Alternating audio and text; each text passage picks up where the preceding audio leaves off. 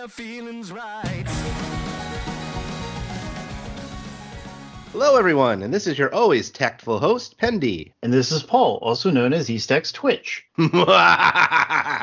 Another successful creation. Uh, dare I ask what laws of nature you're breaking over there? oh, it's fine. Just fine. I built my own synthesis workshop inspired by Dragon Quest Monsters Joker. That's used for making monsters. You aren't making monsters over there, are you? You're monstrous enough as it is. you know, you would be surprised what you can come up with. And the Tact Synthesis Workshop, it usually makes some amount of sense when you uh, combine different things together. So, like, for example, a dancing flame and a frost burn make a green glow, or a cactoball, or an aubergine combined to make an acorn baby. But then I noticed a weird one a dragon slime and a restless armor somehow make a slime stack. That is a weird combination. I wonder how they fit together. Which one's the pitcher and which one's the catcher? Oof. You know what? I don't want to know. Anyway, the weird combination required for a slime stack inspired me. What other strange pairings could go together that we could make something good? Combine Eastex and Pendy to make a podcast? you joker. Very funny. I discovered that synthesizing a copy of the movie Office Space and a Michael Bolton album get you a user friendly working office printer. That sounds highly improbable. Synthesize Sonic the Hedgehog with a Dragon Quest Blue slime, and you get a Detective Pikachu voiced by Danny DeVito. Missed opportunity if there ever was one. Synthesize Star Trek and Star Wars, and somehow you get Frasier. Why do I suddenly feel like I have scrambled eggs all over my face? That's okay. That's normal. Now watch this. I'm going to synthesize the Big Dracky Squad and Arena Watch guilds together with just a tiny pinch of dark matter. Dark matter? No, you fool. You can't mix those goon squads together with dark matter. Oh, it'll be fine. Watch this.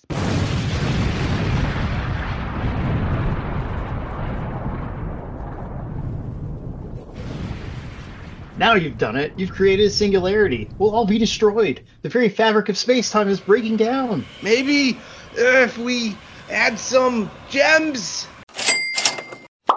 Wow, that was close. As with anything intact, just throw more gems at it and everything will be fine. I really need to rethink some of my recipes. You do that. While Pendy ponders another recipe that will certainly lead to our impending doom, I'll go ahead and welcome our audience to Tactfully Dai, a Slime Time podcast spin-off that covers just about everything in the world of Dragon Quest, The Adventure of Dai, and the Dragon Quest Tact mobile game. That's right. We'll talk about the latest and greatest with Dragon Quest Tact first. Good. I love to synthesize some tact. So we are in the middle of the Dragon Quest Monsters Joker event. Indeed, we are. Did you ever play that series? Sadly, no. Never really got too much into the monsters games. It's interesting to see all these incarnate monsters that I've never seen before, though. Yes. Have you gotten many of them? no, not really. Uh, honestly, I'm going to lay, lay low for a while. I want to wait until Dragon Quest IV and another special event gets here that we'll mention later. I did get, I did do the free ticket pulls, the paid pull, and a few regular gem pulls, though.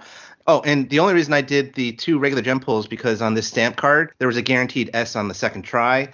Uh, so I ended up with two monkeys and a Digimon. A what and a what now? I think you mean two Klaboons and a Dimagon. Oh yeah, yeah, yeah. Those two. Those, you know, there were four possible ace type incarnate monsters you could get on one banner, and unfortunately I pulled the worst two of the four. the Doggo and the Burb would have been really nice, but I'm not chasing those, especially since I struck out with the pulls that I did try. Uh, you mean the Wolf Spade Ace and Hawkheart. Well, I got all four of them somehow using the paid pool, two gem pulls like you, and some free pulls. Nice. However, I didn't get any duplicates, so they're not exactly large and in charge. What about Dr. Snapped, which I did not get, or The Joker in the upcoming part three of this event? Eh, I'm good. I'm just happy for now to build up the free units uh, Ace of Spades and especially the normal Wolf Spade. They even gave him uh, the character builder option, just like Erdrick has and I can see why he's the top rated A unit in the game. And with the character builder option, I chose to do the more physical path. I gave him abilities like uh, healing to 100% when somebody attacks him below 20, gets him below 20% HP, and his attack that can paralyze enemies. I mean, I'll take that kind of attack all day long. What path did you choose for your wolf spade? I haven't chosen any path. I saw the choice and the scarcity of resources, and I just froze up. Oh no. Yeah, I need to hit Reddit and see if there's any good advice. But your choices sound pretty smart. You know, I also love the Ace of Spades Battle Road story. The Kaleido Cat and Ace of Spades dynamic is wonderful. And I love how the cat's character progresses throughout the stages. And it's so sad in the end, too. Oh my God.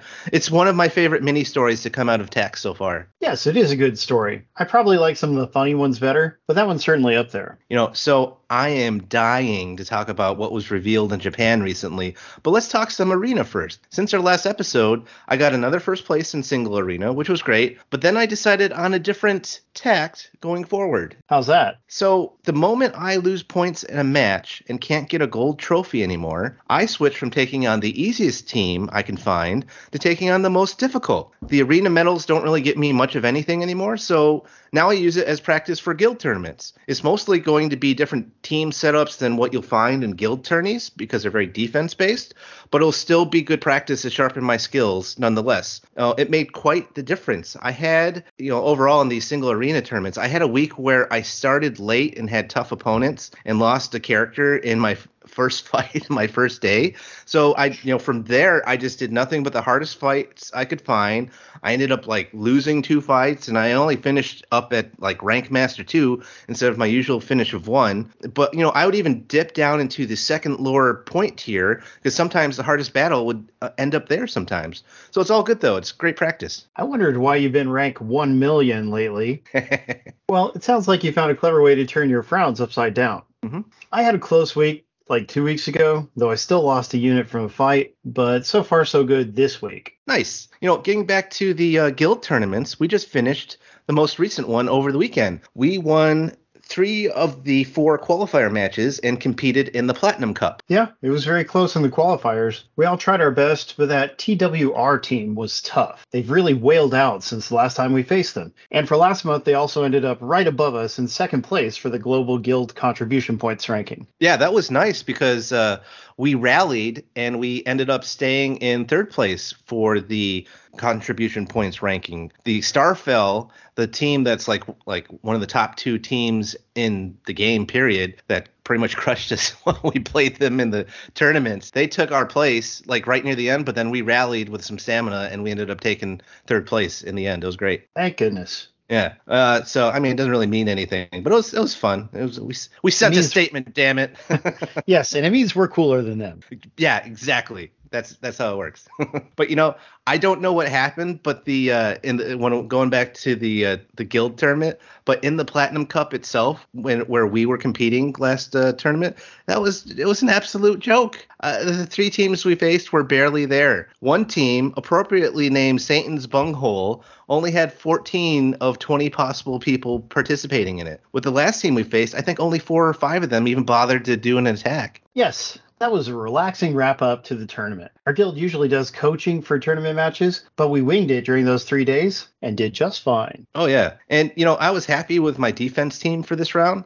Mine consisted of a five heart Psaro, five heart Diamond Slime, five heart Omega Weapon, three heart Forest Dragon, and five heart Leary Lout. A great triple coverage defense team that racked up two wins in the qualifier rounds, but then wasn't really needed at all in the Platinum Cup because of who we faced. But oh well. That's a lot of hearts. My defense team consisted of Maxed Omega, four heart Godamir, three heart Bahamut, and Maxed Rose Guardian and Stump Chump. Not as scary a team as yours, but the attackers probably lost some points to them at least. How are you doing in real time matchmaking? So I haven't had like too much time to play it so far, but I am sitting at Master 3 in 535th place.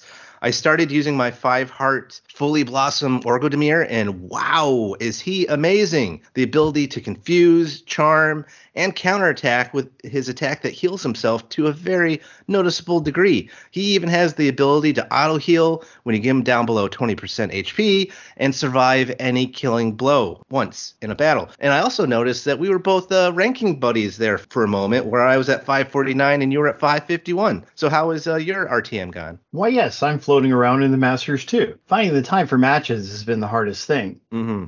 I still get stomped by maxed out teams now and then, but I've also beaten some nearly maxed teams that I thought I couldn't handle. Go East X. Well, that covers all our recent arena shenanigans. You seem like you're strashing about for some reason. What's that all about? I'll pop this question to you. What event did some people think would die and go away, never to return? HBO's Velma? Well, yes, but no. Uh, so for some reason, that has a season two approved. Uh, apparently, people just overwhelmingly hate watched it, and it got a new season. But back on track. I dare to be different because I actually like that show. Oh no. Anyway, we're going to be getting another round of a Tact and Dai crossover in the future. That's right, Dai is coming back to Tact. At first, only the blossoming for the old Dai characters was revealed. Yeah, and we thought that's all there was going to be, but a few days later, they announced the full event. We'll be getting characters like Mistvearn, the evolved form of Hadlar, Sorcerer Pop, Dark Armor Spear Hyunkel, Demon King Vearn, Zaboera, your favorite name to spell, Dragon Knight Dai with his own advanced character builder, and my personal favorite, Martial Artist Man. I am so excited for this event. I just knew the developers were going to do more and take advantage of all the other characters and the advanced forms of existing characters that there are in Dai. It's so cool. This is the other event I'll go head first into. All of my gems will belong to them.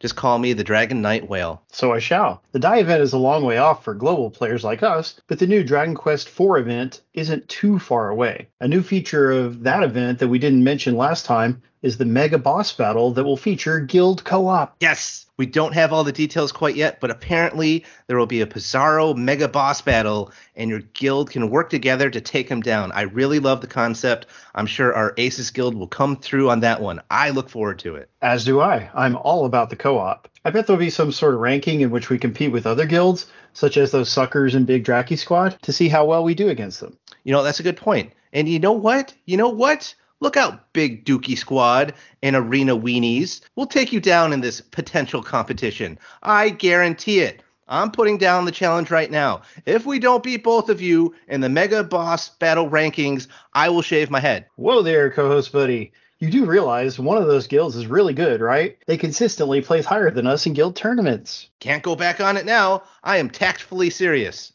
Well, that doesn't make any sense, but okay. You heard it here at Tactfully Dai, kids. Pendy will shave his head bald if Aces 1 does not rank higher than Big Dracky Squad, bleh, and Arena Watch, bleh, in the Psaro Mega Battle Guild Co-op Battle. You'll have to keep listening to the show to find out the results. Now then, before we get into the Dai portion of the show, it's time to put aside Pendy's impending baldness for the tact tip of the day. Tip of the day. Did you know that the Allies Almanac in the party menu has a wealth of information about all the characters you can get intact? That's right, tacticians. You can see all the characters you have and even the characters you don't have. For any character, you can see all their stats, perks, abilities, and resistances. You can even see the exact stages that have farmable monsters. That's amazing. And that was our tact tip of the day. Tip of the day. Now let's get into some Dai. Every week, we're going to review two episodes from the newest Dragon Quest The Adventure of Dai anime. We will also cover items such as the upcoming Dai console game and merchandise news as we find it as well. Sadly, only Baldy plays the mobile game,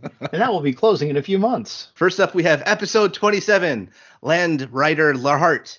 In this episode, Pop and Hyunkel square off against Baran's Dragon Riders. Who will come out on top? In the previous episode, Hyunkel had saved Pop from getting his head cut off. Pop quickly catches Hyunkel up on what has happened to their mutual friend Dai. Hyunkel then boldly instructs Pop to finish the fight with Galdandi. Galdandi initially thinks he has the upper hand, but it turns out that Hyunkel's attack in the last episode has almost entirely severed his wing. Ouch. This leaves Galdandi open for Pop's attack. Our hero levizooms into the enemy's face and finishes him off with a bang spell. To the face! Yes, right to the face. Borahorn, the walrus like Tusketeer, then starts to threaten Hyunkel, but as he is threatening him, Hyunkel makes a quick slash, severing both of Borahorn's tusks. Ouch. Probably not the dental procedure he would have wished for. Borahorn tries to take a swipe at Hyunkel, but Hyunkel effortlessly blocks the attack, much to Borahorn's dismay. After Hyunkel kicks him away, Borahorn then counters with his glacial breath. Yeah, he's got quite the pair of lungs that just keeps going and going and. Finally, Borahorn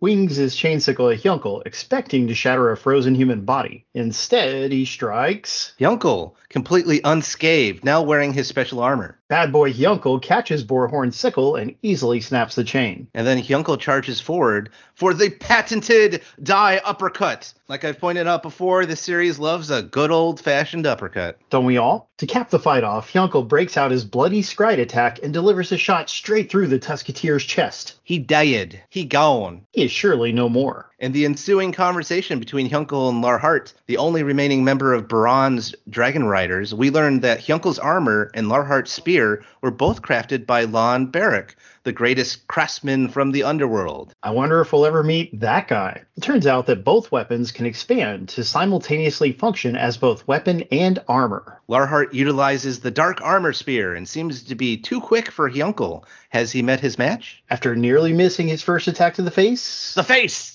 Hyunkel tries to counter, but none of his attacks can even come close to Larhart, not even his super quick Avan style wave slash. Larhart launches a series of lightning quick stabs that start to break away Hyunkel's armor. That part's difficult to watch. All seems lost when one of Larhart's attacks hits Hyunkel dead center, slamming the hero into a cliff wall. Hyunkel decides to draw on Larhart's next attack so that he can counter with a bloody scryde. But Larhart sees through this ruse and flings his gauntlet at Hyunkel instead. This causes Hyunkel to miss with his counter. Larhart then unleashes his Thunder Claw energy wave attack and gets a direct hit on Hyunkel. Oh, the episode ends by cutting to the rest of the party at the castle with Dai. Dai's Dragon Knight symbol begins to glow as Baran has drawn very close to them.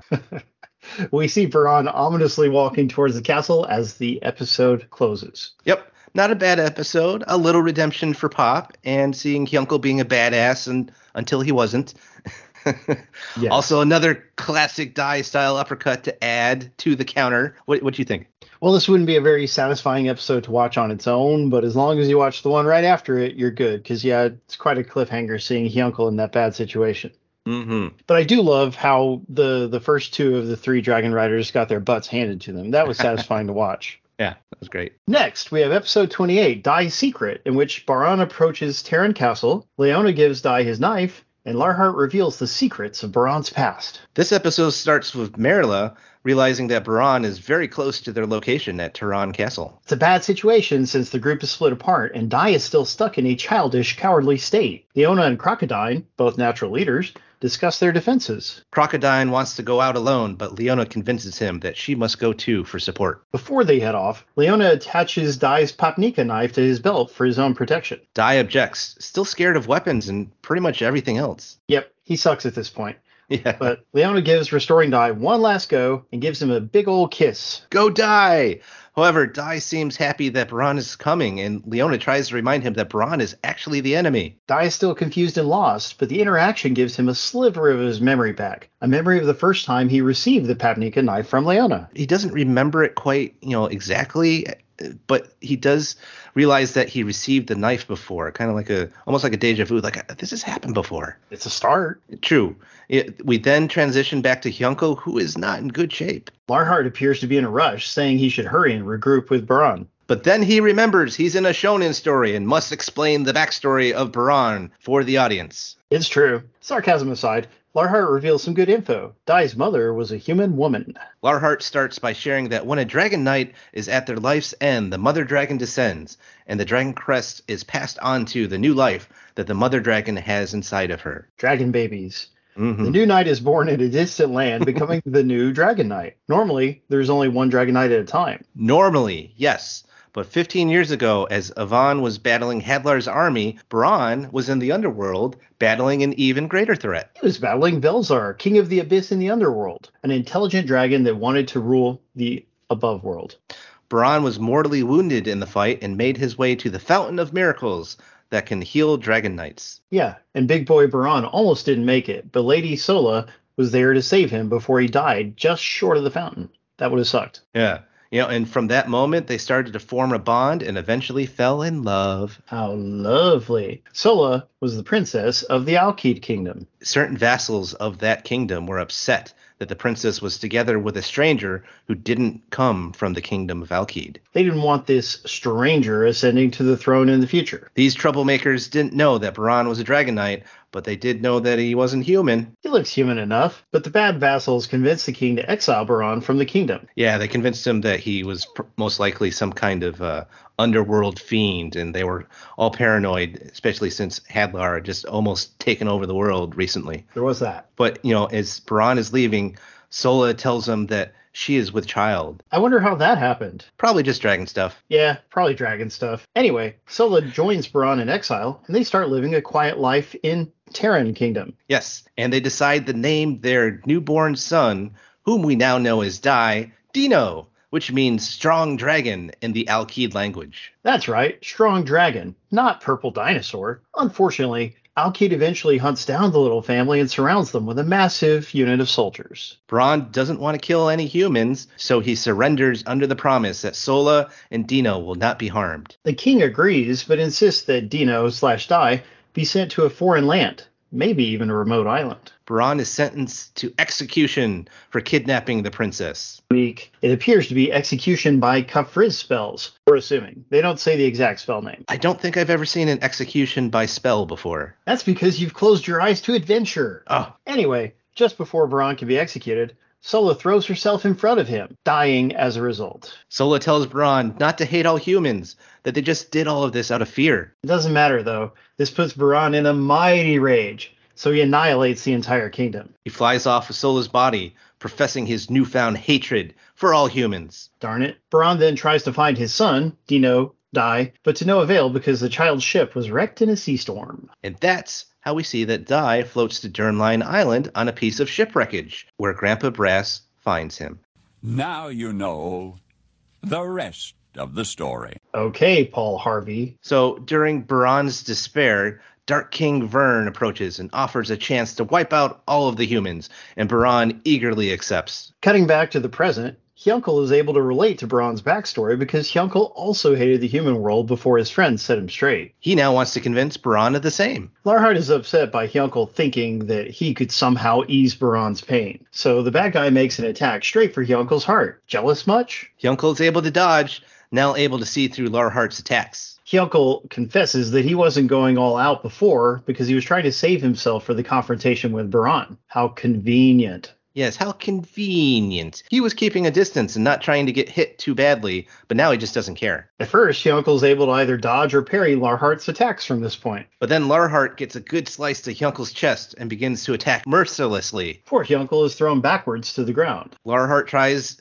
to land another Sunder Claw, but Hyunkel counters with his life aura draining Grand Cross super attack. Hyunkel performs the move with an assist from his insignia of Avan. He explains how it's a symbol of the bonds of the disciples of Avan. Wait, a bond between heroes? Where have I heard that before? Who can say? As Hyunkel starts to get up, he barely dodges a surprise attack from the not quite as dead as we thought Borahorn. He not dead. He not gone. Ah, Hyunkel nearly strikes back, but then Borahorn reveals that he's taken Pop as a hostage. Oh no! Oh, yeah. Well, maybe. That's where the episode ends. So I thought this episode was pretty important from a flashback standpoint. Hmm. When it returns to the present, Hyunkel's newfound advantage against Larhart is quite contrived, typical shonen stuff. I wasn't really Oh, trying. sure. He was just holding back when he almost died before. What are your thoughts? So I really love this episode. It was a great mixture of Baran's very interesting backstory and a terrific battle be- between Hyunkel and Larhart. It's very good animation, especially when they're duking it out in close quarters. And I even felt sorry for Baran and his misfortune. It's nice when the villain has some sort of backstory that explains the way that they are, that they're not just two dimensional, like, oh, I must do the bad thing. Like they have something behind why they are doing what they're doing. Indeed. Also, it's really cool that because Alkid Kingdom messed with his woman, he just destroyed the whole thing. Now there is no Alkid Kingdom. They just No. did not know who they were messing with. No, they did not, because it was like an island nation, and he just like poof, and the whole thing just gone.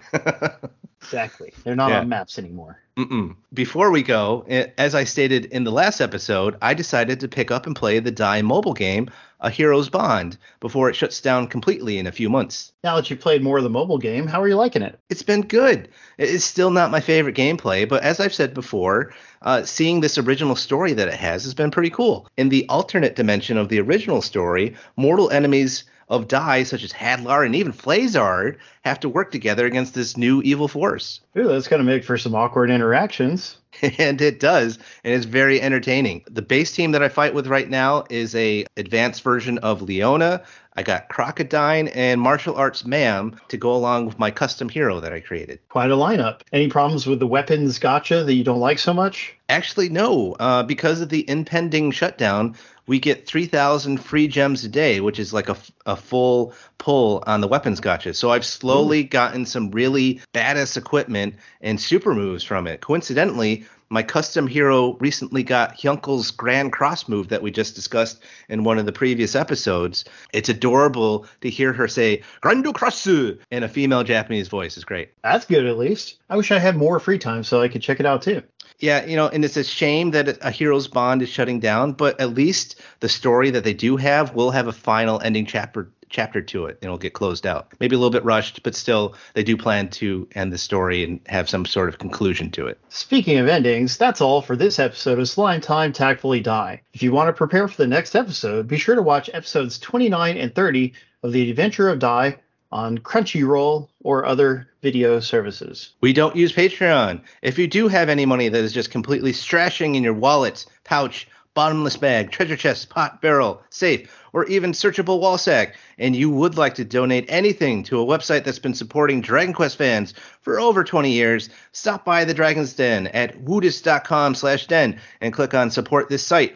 Woodus has owned and maintained the Dragon's Den Dragon Quest fan site for decades. He personally edits every YouTube version of our podcast, and he fully appreciates any donations to help keep the servers running. The Dragon's Den website also features an Amazon affiliate link. If you click the link and then make a purchase, a small fraction of the sale will go to support the den.